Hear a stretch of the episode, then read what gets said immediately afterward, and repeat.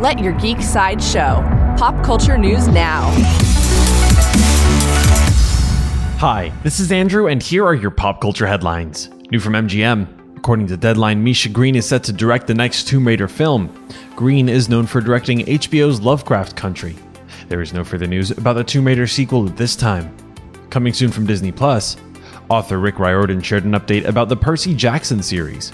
He said that everyone who has read the pilot script loves it, but there will be a few additional tweaks we need to make before we send it off to its next step the top execs at Disney Plus.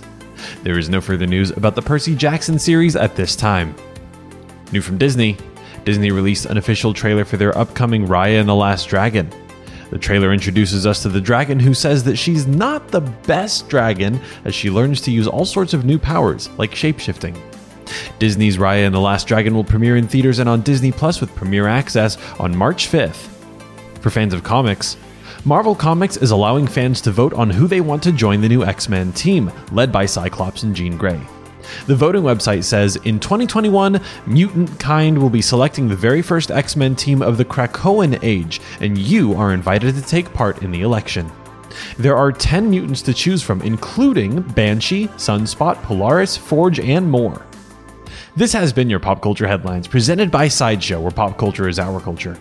If you'd like to see the trailer for Raya and the Last Dragon or vote on the new X Men team member, go to geek.sideshow.com. Thanks for listening, and don't forget to let your geek side show.